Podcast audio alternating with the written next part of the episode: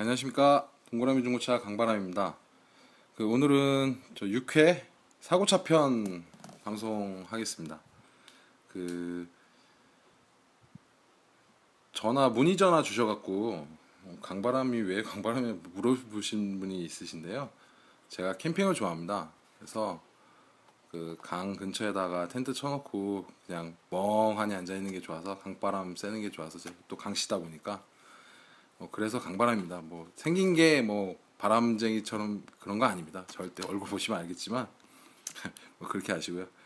그 요즘 좀 바빠서 방송이 또 텀이 좀 있었죠. 그 근데 요즘 비가 오고 좀 비 비 올 때는 좀 시간이 조금 남는 시간들이 많아서요. 그래서 오늘 그 사고차에 대해서 녹음 하나 띄우려고 합니다. 자 오늘 그럼 6회 사고차 편 자, 시작하겠습니다. 그 사고차라고 하면 중고차 거래하실 때 대부분이 그러시더라고요. 피하고 막 음, 이거 사고 크게 난 거 아니에요 이러면서 좀 꺼리는 느낌 많으시더라고요. 근데 이제 차란 게 운행을 하다 보면 이제 작은 사고도 있고 좀 큰 사고도 있을 수 있잖아요. 제 방송 들으시는 분들에게 사고차가 뭔지 명확하게 좀 알려드리고 또 사고차를 적절히 이용하면 또 저렴한 가격에 또 괜찮은 차 또 탈 수도 있거든요. 그래서 그거에 대해서 설명 오늘 해드리겠습니다. 그 사고차가 사고차가 뭔지를 아셔야 되잖아요. 사고차 범위는요. 그러니까 딱 한마디로 말하면 뼈대가 다치고 안 다치고 그 문제입니다. 뼈대가. 그러니까 프레임에 힘을 받는 부분이 다치면은 사고차고요. 힘 힘을 안 받는 부분이 다치면 단순 교환이 되는 거예요. 단순 교환 무사고라고 그러죠. 이것도 좀 말이 좀 그런데요. 어찌 됐건 뼈대가 안 다치면 무사고라고 하고 뼈대가 다치지 않으면 아니 뼈대가 다치면 유사고 뼈대가 다치지 않으면 무사로 합니다. 그 이제 설명을 해드릴게요. 차를 이제 옆면에서 보시면요, 앞뒤 범퍼, 앞뒤 범퍼는 교환을 해도 사고차가 아닙니다. 그리고 앞 범퍼, 아, 앞, 앞 휀다, 박, 앞바퀴 위에 있는 그 부분 사고차가 아닙니다. 거의 갈아도 본넷 갈아도 사고차가 아닙니다. 되게 굉장히 많죠. 근데 이제 중요한 게 뒤 휀다는 교환하시거나 판금을 하면 이게 사고차로 됩니다. 뒤 휀다는 이 프레임에 힘을 받는 부분이기 때문에 그러니까 뒤 뒷바퀴 위 부분을 말하는 거죠. 뒤 휀다. 이렇게 좀 아셔야 돼요. 정확하게 아셔야지. 그, 그 이제 손님들 물어보세요. 어디까지가 괜찮은 거예요? 어디까지 괜찮은 거예요? 근데 이거는 답이 없습니다. 뭐 손님이 괜찮다 그러면 괜찮은 거고 손님이 아유 나는 그래도 좀 뭐 문짝 갈리고 뭐 앞엔다 갈리고 무사고라고 하는데 나는 별로라고. 근데 갈려 있으면 강가 요인에서 좀 싸긴 싸거든요. 이제 그렇게 아시고요. 제일 중요한 게 어, 앞삼박이라고 그러죠. 앞삼박. 범퍼 앞엔다 두 개. 요 정도. 손님이 앞삼박 정도는 괜찮아요. 이렇게 말씀하시는 분들은 그래도 조금 아시는 분이세요. 왜냐면 앞에 범퍼나 이런 거는 뭐 주차하다가 톡 박아도 나중에 보험 처리 해버리신 분 많거든요. 아니면 뭐 내가 누굴 톡 박았는데 그냥 저쪽에서 보험 처리한다니까 나도 보험 처리해 이러면서 가시는 경우가 굉장히 많아요. 근데 이제 앞삼박이라는 게 이걸 좀잘 아셔야 되는 게 뭐냐면 앞삼박 정확 앞삼박 무사고라는 거는 뭐냐면 앞에 범퍼 양 휀다 정도는 무사고라는 거예요. 근데 제일 중요한 게 범퍼 바로 뒤에 범퍼 지지대가 있습니다. 프레임이 하나 있는데 그게 다치거나 그게 관리 X 교환이거나 W는 판금이라고 합니다. 판금이 되면 사고차가 되는 겁니다. 사실 때 이런 경우도 많아요. 앞삼박 정도는 괜찮아요. 근데 앞에, 앞에 범퍼 지지대 나간 거를 이제 파는 거예요. 딜러가. 그러면 뭐 2년, 3년 이제 다시다가 다시 이제 되팔 때, 어, 나는 앞삼박 무사고라고 알고 샀다고. 근데 나중에 팔 때 보니까 이게 유사고로 뜨는 거예요. 성능지에. 그러면 진짜 울며 겨자 먹기로 사고차 가격으로 줘야 되는 경우가 있습니다. 그러니까 이거를 아셔야지 대응을 하지 뭐 그냥 앞선박이에요. 그러면 아 예 그래요? 어 그러면 안 되는 거예요. 그래서 성능지 꼼꼼하게 보셔야 되고요. 앞에 범퍼가 있고 범퍼 지 범퍼 바로 뒤에 범퍼 지지대라고 조그맣게 이렇게 직사각형이 하나 있어요. 그게 프레임랑 연결이 되거든요. 그게 닫히면 앞선박이 아니에요. 그냥 유사고차인 거예요. 그거 진짜 중요하게 보셔야 돼요.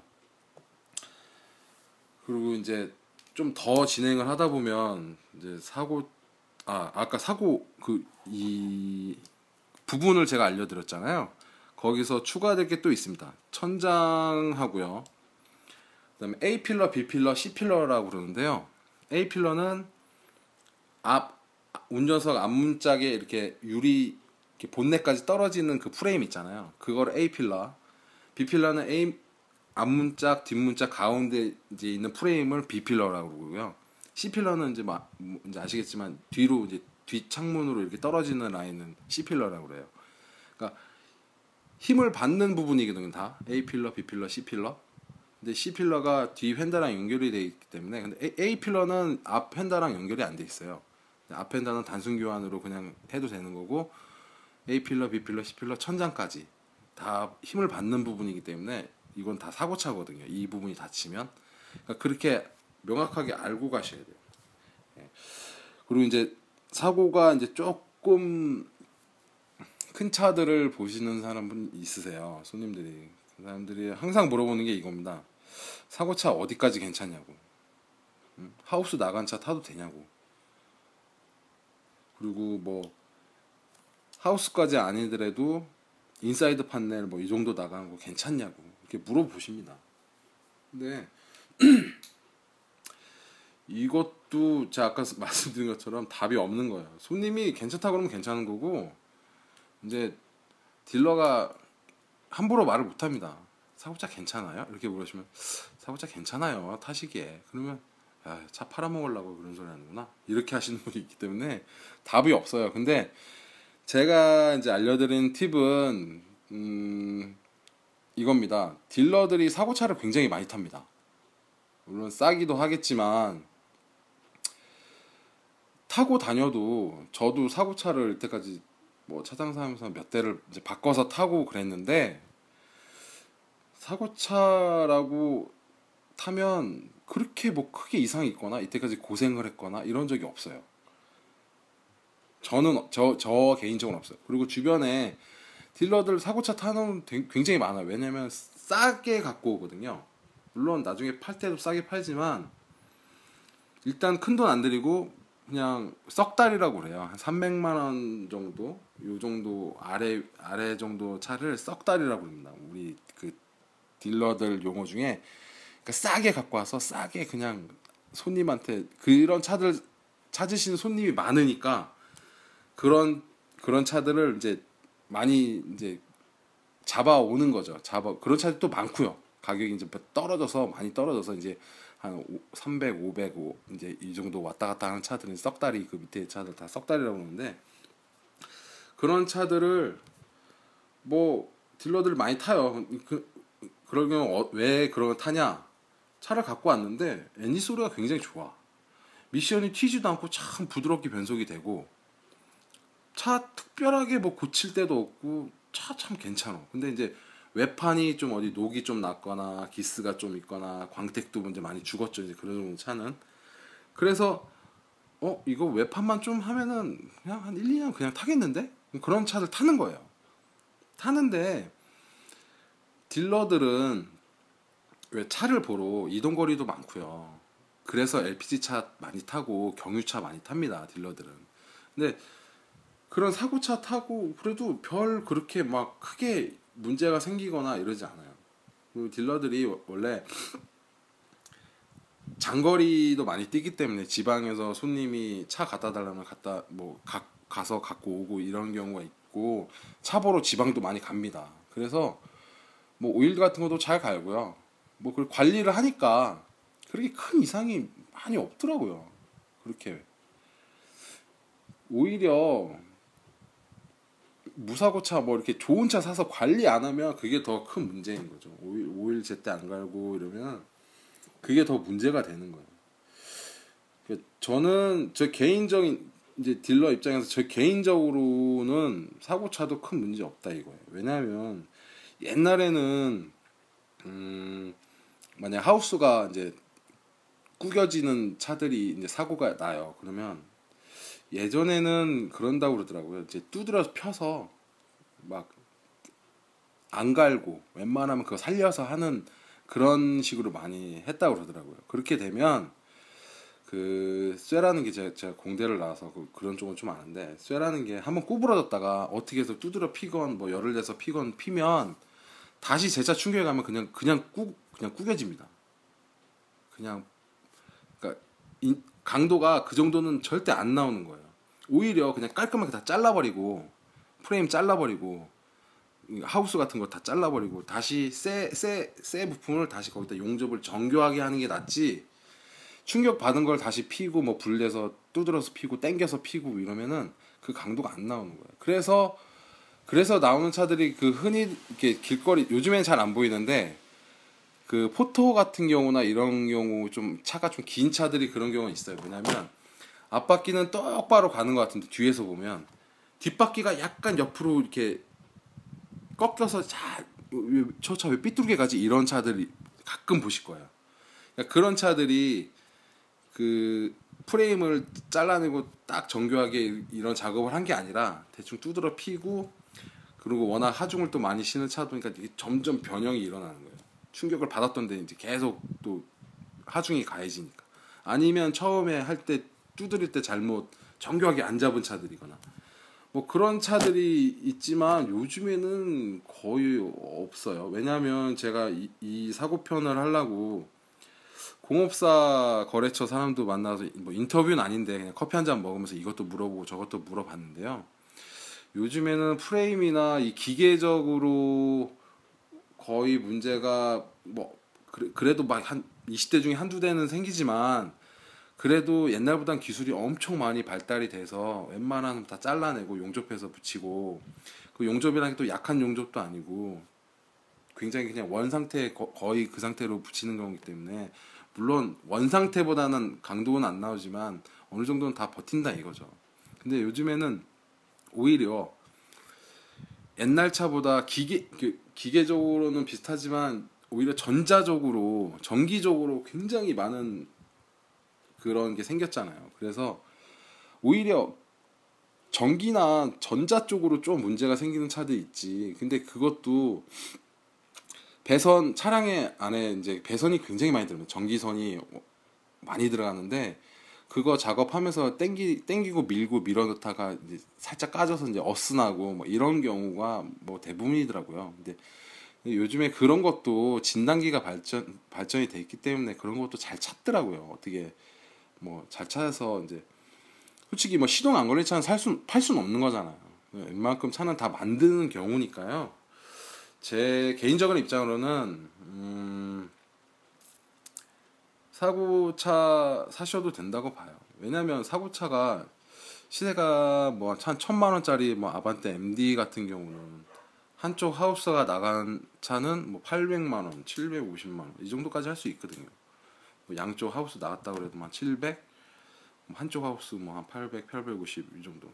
그러니까 차급에서 100, 100, 150에서 200이 빠지는 거니까 이런 차들은 주행상 문제가 없고 어 내가 이 정도 MD 이 정도 급이면 내가 천만 원 주고 사야 되는데 만약에 같은 천만 원이면 풀옵션 완전히 등급을 완전 높여서 살 수도 있고요. 사고차를 만약에 YF로 올려서 살 수도 있고 뭐 이런 선택에 많다는 거죠. 제가 사고차가 아, 좋다 이게 아니라 사고차는 물론 원상태 차보다는 나쁘죠. 성능이 충격이 가기 때문에 안 나올 수가 있죠. 근데 가격 대비 괜찮다 이겁니다. 가격 대비 제가 한 말은.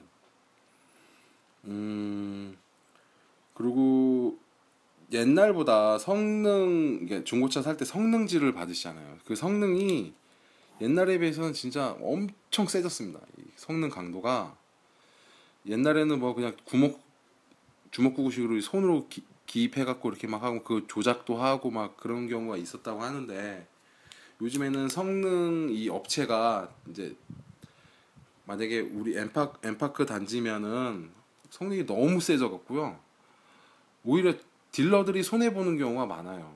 뭐냐면 가서 차를 보고 그래도 차를 본다는 사람이 보고 왔는데 그 더 위에 걸 더 찾아내는 사람들이니까 그러니까 성능을 엠파크 단지 내에서 제가 이제 엠파크에서만 일해봐서 그런지 몰라도 성능이 굉장히 세고요. 그 제가 엠파크 있다고 엠파크 자랑하는 게 아니라 저도 수원 수원 딜러 뭐 서울 딜러 좀타 단지 딜러들하고 얘기도 많이 해요. 이제 차 알선하러 오면 이런 얘기도 하고 저런 얘기하면 성능 어때요? 물어보면은 뭐 그냥 뭐 그런 거 있잖아요. 우리만큼 그러지 않, 않더라고요. 우리는 진짜 막 성능 보다 막 싸우고 그러거든요. 진짜 이, 렇게까지 하면 우리 어떻게 차를 팔아먹냐. 오일 갈라 오, 일 교환하다가 오일이 조금 샜는데 그거 미세누유 찍고 막 이러거든요. 그러면 싹 닦아갖고 와라 이런 식이니까 막 바빠 죽겠는데 그것도 해야 되고 막 제가 엠파크 막 광고하는 게 아닙니다. 절대 아닙니다. 그만큼 성능도 세졌고 옛날보다는 물론 타단지도 그럴 겁니다. 왜냐하면 이 성능 업체에서 지네가 보증을 해야 되는 거거든요. 성능을 봐줬으면 거기에 대한 성능 볼 때 우리가 돈을 지불했으니까 거기에 대한 책임을 져요. 뭐 차가 나가서 나가서 뭐 엔진이 퍼지거나 미션이 나가거나 그럼 얘네가 보증을 다 해줘야 하기 때문에 엄청 까다롭고 더 점점 세지는 거예요. 그래서 사고차도 뭐 옛날에 비해서 옛날에 막 속이고 팔았잖아요. 무사 그러니까 제일 문제가 되는 게 사고차를 무사고로 속이고 파는 게 제일 문제가 되는 거잖아요. 그러니까 손님이 이 정도로 아시면 대응해서 그러면 사고차라고 딱 규정을 짓고 그럼 사고차는 내가 싸게 사겠어. 뭐 이런 거 있잖아. 차를 딱 봤는데 사고가 있는데 아 휠도 해놨고 하여튼 차를 괜찮게 좀 꾸며놓은 것 같아. 차 시승 한번 해보니까 어, 차도 괜찮어. 엔진 소리도 좋고. 그러면 굳이 무사고 차를 고집할 이유가 없는 거예요. 제가 볼 때, 제가 차를 보는 기준에서는 차가 마음에 드는데 사고가 좀 있으면 그거를 바꿔 생각하시면 좀 더 싸게 살 수 있는 거 아니야? 이렇게 생각하셔도 된다 이거죠. 물론 나중에 파실 때는 사고차라는 것 때문에 그만큼 싸게 파시면 되는 거고요. 예. 그 살 때도 싸게 사시니까 그 가끔 그런 분 계시더라고요. 살 때는 사고차라고 사는데 이제 파신다고 갖고 오셨는데 부사고라고 그러시는 거예요. 그러면 딜러들이 차를 잘 보는 딜러가 있겠지만 또 차를 좀 못 보는 딜러가 있어. 그래서 속아서 사는 경우도 가끔 있어요. 아 그거 이건 뭐 사조 사족이고요. 그, 그러니까 제가 말씀드리는 거는 뭐 옛날보다 뭐 기술도 발전되고 발전되고 고치는 기술도 발전됐기 때문에 뭐 사고차라고 그래서 막 아 난 절대 사고차 안 산다고. 옛날 그러신 분 있잖아요 그러신 분이 대부분이 그러니까 사고차를 무사고차로 속고 사시고 막 이러신 분들이 많아요. 물론 옛날 또 잘못 고친 차들 이런 거에 엄청 고생하시는 분도 많죠. 근데 요즘에는 그런 게 많이 없어졌으니까 선택의 폭을 좀 넓게 가지시라는 거죠 좋은 차가 있는데 사고가 뭐 inside 판넬 하나 나갔다고 해서 아 나는 사고 차 안 이러시지 말라 이거야. 제발 폭을 좀 넓혀서 좀 좋은 차를 많이 보시라. 뭐 이런 겁니다. 그 이제 제가 예를 하나씩 이제 알려드리잖아요. 제 제 손님 중에 제 손님 중에 음, 네. 벤츠 뭐 정확한 건 말씀 안 드리겠습니다. 근데 벤츠를 사가신 분이 있는데 한 3년 됐어요. 3년 됐는데 그분이 그거를 사가실 때 어떻게 됐냐면요.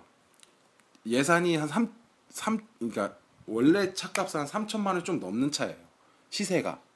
근데 내가 가용할 수 있는 금액이 뭐 2천만 원 조금 넘는다. 근데 나는 이 차가 어릴 때부터 모는 게 꿈이었다. 뭐 이런 식으로 말씀하시더라고요. 그래서 그러면 사고 차도 괜찮냐고 제가 물어봤죠. 그러니까 아 나도 그거 좀 알아봤는데 내 친구가 공업사에 있어서 얘기를 들었다. 근데 사고도 좀 잘 고쳐진 차, 깔끔하게 고쳐진 차는 괜찮다고 하더라. 그래서 2천만 원, 뭐 2,200인가 300인가 해서 이제 사가셨어요. 볼- 원래 있던 돈하고 할부 조금 하시고 사가셨어요.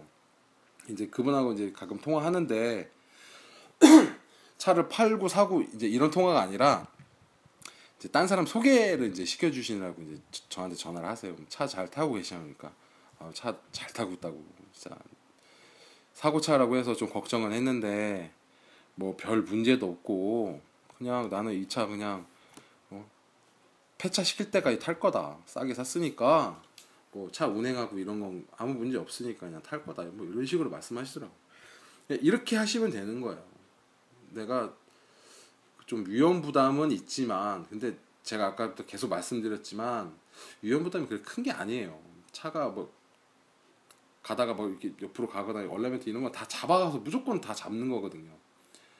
그냥 나만 사고 차라는 건 알고 있는 것 뿐이지 딴 사람이 사고 차라는 걸 모르는 거예요 난 딴 사람이 그걸 까볼 수는 없잖아요 까보고 뭐 보지 않는 이상 모르니까 좀 싼 싸게 사시거나 싸게 사시거나 아니면은 차급을 좀 올려서 살 수 있는 기회가 생기니까 이제 그런 식으로 보시라는 거. 그리고 사고 사고 차인데 사고가 아니라고 아까 말씀드린 삼박자 그러니까 범퍼 뒤에 지지대 난 거를 삼박자라고 흔히들 생각하는 경우가 많아서 그런 경우 조심하시고요. 뒤 휀다 조심하시고요. 그러면 범퍼 뒤에는 앞뒤 범퍼 뒤에는 다 지지대가 있으니까 그 지지대 나는 것도 잘 보시고요. 뭐 그 정도로 보시면 사고차는 어 제가 뭐 특별히 더 말씀드릴 건 없는 것 같고요. 아 그리고 아 그 아까 그 벤츠 그 사가신 손님이 음 이거 되- 굉장히 중요한 겁니다. 뭐냐면 차를 골라 가실 때 사고차인데 전손차는 안 된다 그러시더라고요. 전손차는 안 된다. 그 전손차에서 제가 말씀드릴게요. 전손차는 사고가 났는데 이 차를 고치려면은 천만 원이 들어. 근데 이 차 보험 가액이 뭐 700이야, 800이야. 그러면 7, 800 다 주고 그냥 끝내버리는 겁니다. 그러면 그 차를 보험사에서 가져가서 고쳐서 파는 겁니다.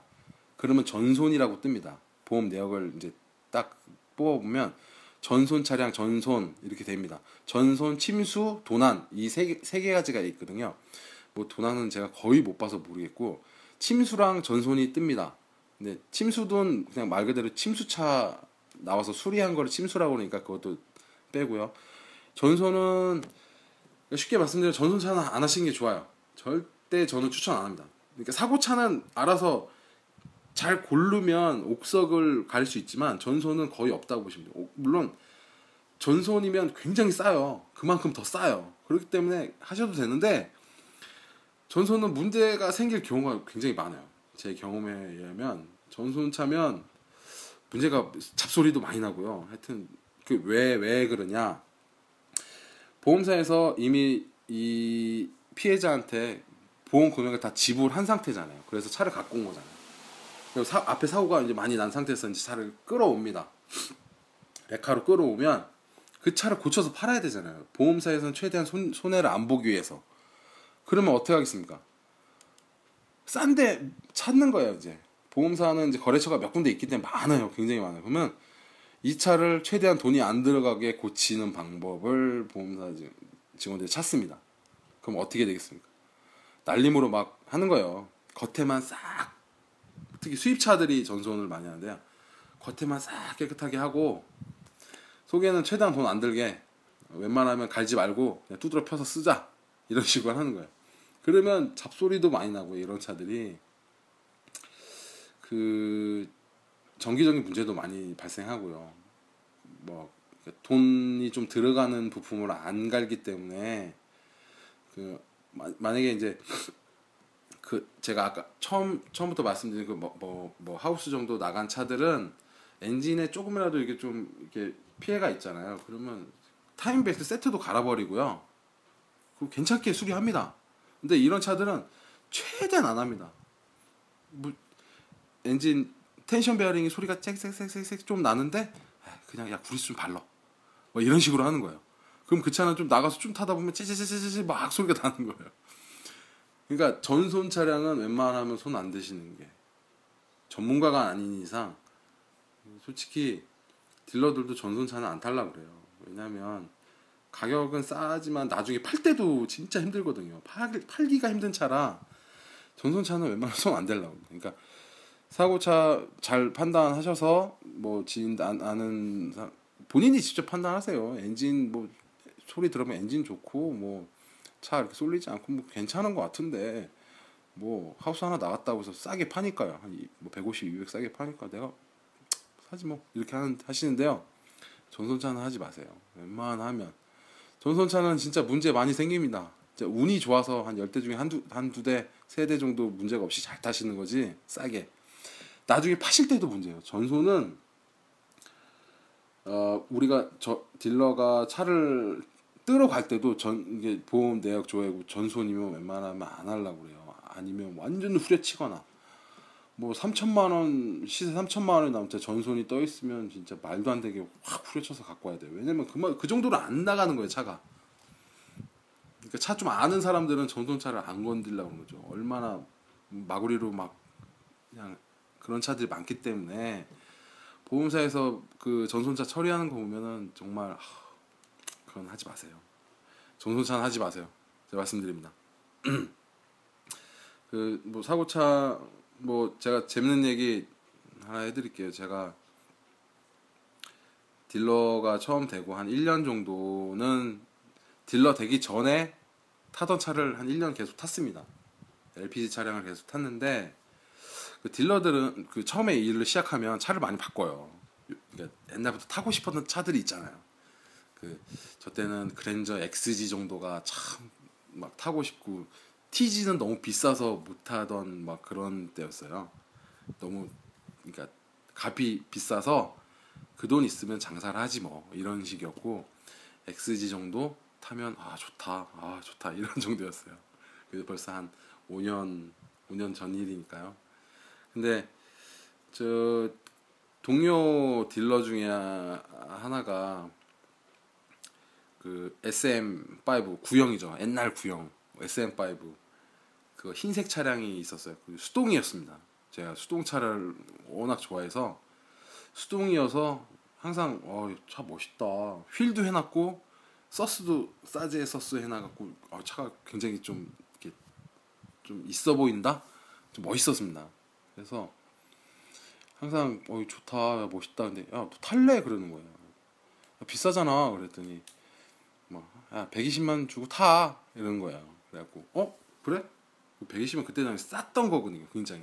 근데 사고 있는데 그냥 타 보험 들고 타 그럼 그래서 그걸 타게 됐습니다. 차 참 좋았습니다. 차 잘 나가고 기름도 수동이라 덜 먹고 또 차도 좀 이쁘게 꾸며놓은 차라 참 좋았습니다. 문제가 이제 턱, 턱 넘어갈 때는 너무 짧은 순간이라 그런 소리가 안 나는데요. 고속도로 같은 데 가다 보면 롤링이라고 그러죠. 이렇게 한번 파도 타는 것처럼 이렇게 쓱, 쓱 올라갔다 내려갔다 하는 경우가 있잖아요. 그때 차에서 찌그덕, 찌그덕, 찌그덕 소리가 좀 세게 나는 거예요. 그래서 이게 뭔 소린가 대시보드 쪽은 아니고 또 뒤쪽도 뭐 아닌 것 같고 하여튼 그냥 그러고 탔어요. 아주 소리가 계속 찌그덕 찌그덕 찌그덕 나는 거예요. 근데 이제 나중에 우리 딜러들 뭐 회식이 있어서 제 차를 타고 이제 이동하는 길이었는데 소리가 굉장히 크게 나더라고. 찌그덕 찌그덕 찌그덕. 그랬더니 이제 이제 좀 경력이 오래되신 딜러분이 야 이거 접합차 아니냐? 접합차요? 그게 뭐예요? 그랬더니 앞뒤로 붙인 거 아니야 이거 차 딱 그 소리인데 뭐 딱 그러시는 거예요. 접합차가 뭐냐면요. 앞쪽 크게 난 사고 차 반을 잘라요. 비필러 인들을 잘라요. 그리고 뒤쪽 크게 난 차를 또 비필러 자릅니다. 그러면 앞뒤가 사고 안 난 거잖아요. 그거를 비필러를 붙이는 겁니다. 이렇게 딱 맞춰서. 붙이면 용접을 쫙 합니다. 그리고 배선 깔고 그래서 차를 만드는 거예요. 그렇게 만들면 차 한 대가 딱 되는 거예요. 요즘에는 이런 건 말도 안 되는 거죠. 하는 경비도 안 나오고요. 요즘에는 근데 예전에는 그냥 뚱땅 뚱땅 뚱땅 한 거예요. 그- 근데 이런 차 문제가 뭐냐면 아니 요즘 같은 하우스 같은 거는 잘라버리고 딱 하기 때문에 딱 맞습니다. 이 수평도 맞고 다 기계 요즘 레이저로 쏴 쏴서 하기 때문에 딱딱 맞는데 예전에는 그냥 대충 바이스프라이 물리는 것처럼 딱 해놓고 그냥 용접 쭉 하고 하는 거예요. 때려 때려가면서 막 용접하는 거예요.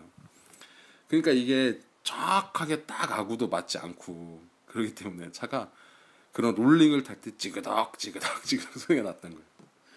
그래서 그때 딜러분이 그러시더라고요. 너 애 태어난 지도 얼마 안 됐는데 웬만하면 이런 차 타지 말라고. 이런 차 가다가 사람 많이 태우면 가운데 주저앉는 경우도 있, 다고 그러니까 가운데로 바퀴 사이가 푹 주저앉는 경우가 있대요. 꺾기 그러니까 차가 꺾이는 거죠. 그런 차도 있으니까 웬만하면 타지 말라고. 그래서 그 차를 이제 저도 그 돈- 돈을 주고 산 거잖아요. 그러면 어떻게 해서는 팔아 먹어야겠어 이제 올려놨습니다. 근데 도저히 못 팔겠더라고요. 왜냐하면 내, 내가 타고 다니는데 찌그덕찌그덕 소리가 나는데 이게 나중에 찌그덕찌그덕 하다가 이게 부러져 버리면 이게 피해가 가는 거잖아요. 그래서 그차 폐차시켰습니다. 폐차시키고 근데 그때 폐차비가 조금 비쌀 때라 그래도 그나마 한 60만 원 정도 받아서 그냥 이렇게 처리한 기억이 있습니다. 그러니까 예, 옛날의 경우가 이렇다는 거지 요즘에는 이 접합차라는 게 나올 수가 없어요. 왜냐면 다 보험 내역이 이제 투명하게 다 까지는 상황이잖아요. 그러면 차대 번호도 있고 하여튼 이런 경우는 이렇게 작업하려면 요즘에는 돈이 엄청 많이 드는 경우예요.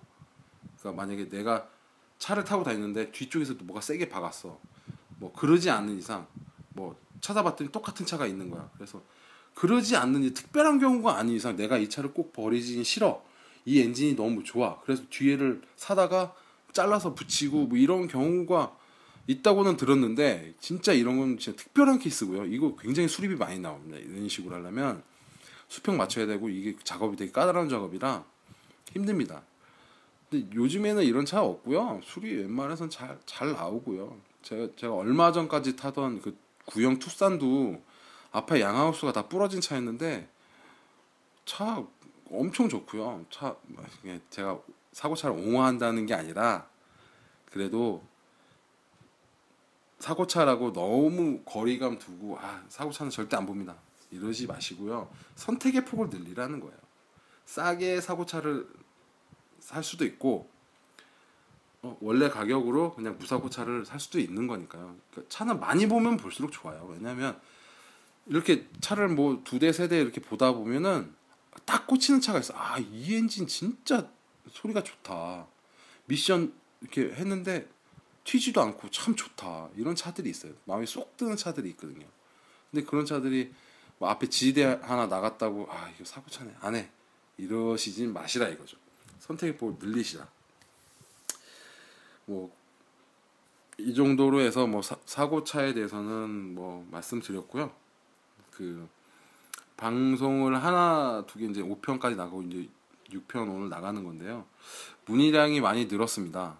손님 손님들 이제 청취자분들이 아, 강바라님이시죠? 이렇게 전화합니다. 그래갖고 뭐 문의 많이 하- 해주세요. 그래도 일주일에 두세 건은 받는 것 같아요. 근데 음 제가 진짜 이걸로 장사를 하려고 그랬으면 이걸로 광고를 냈을 겁니다.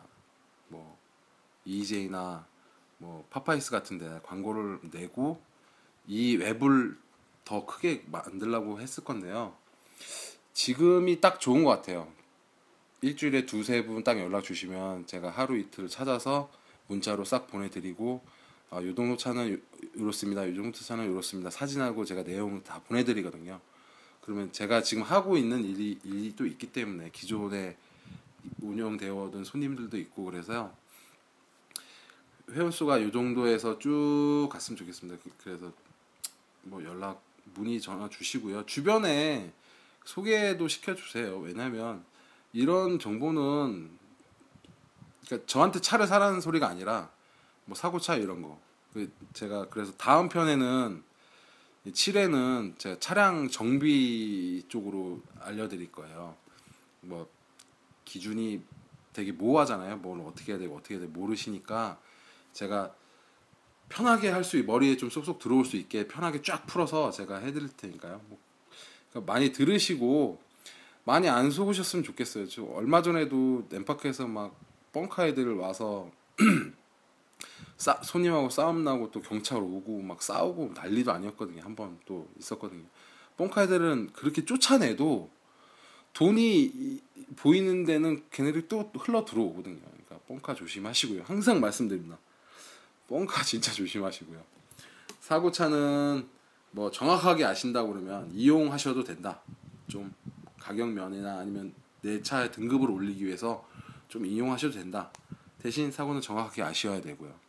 뭐 이 정도로 오늘 6편 6회 사고편은 이 정도로 말씀드렸습니다.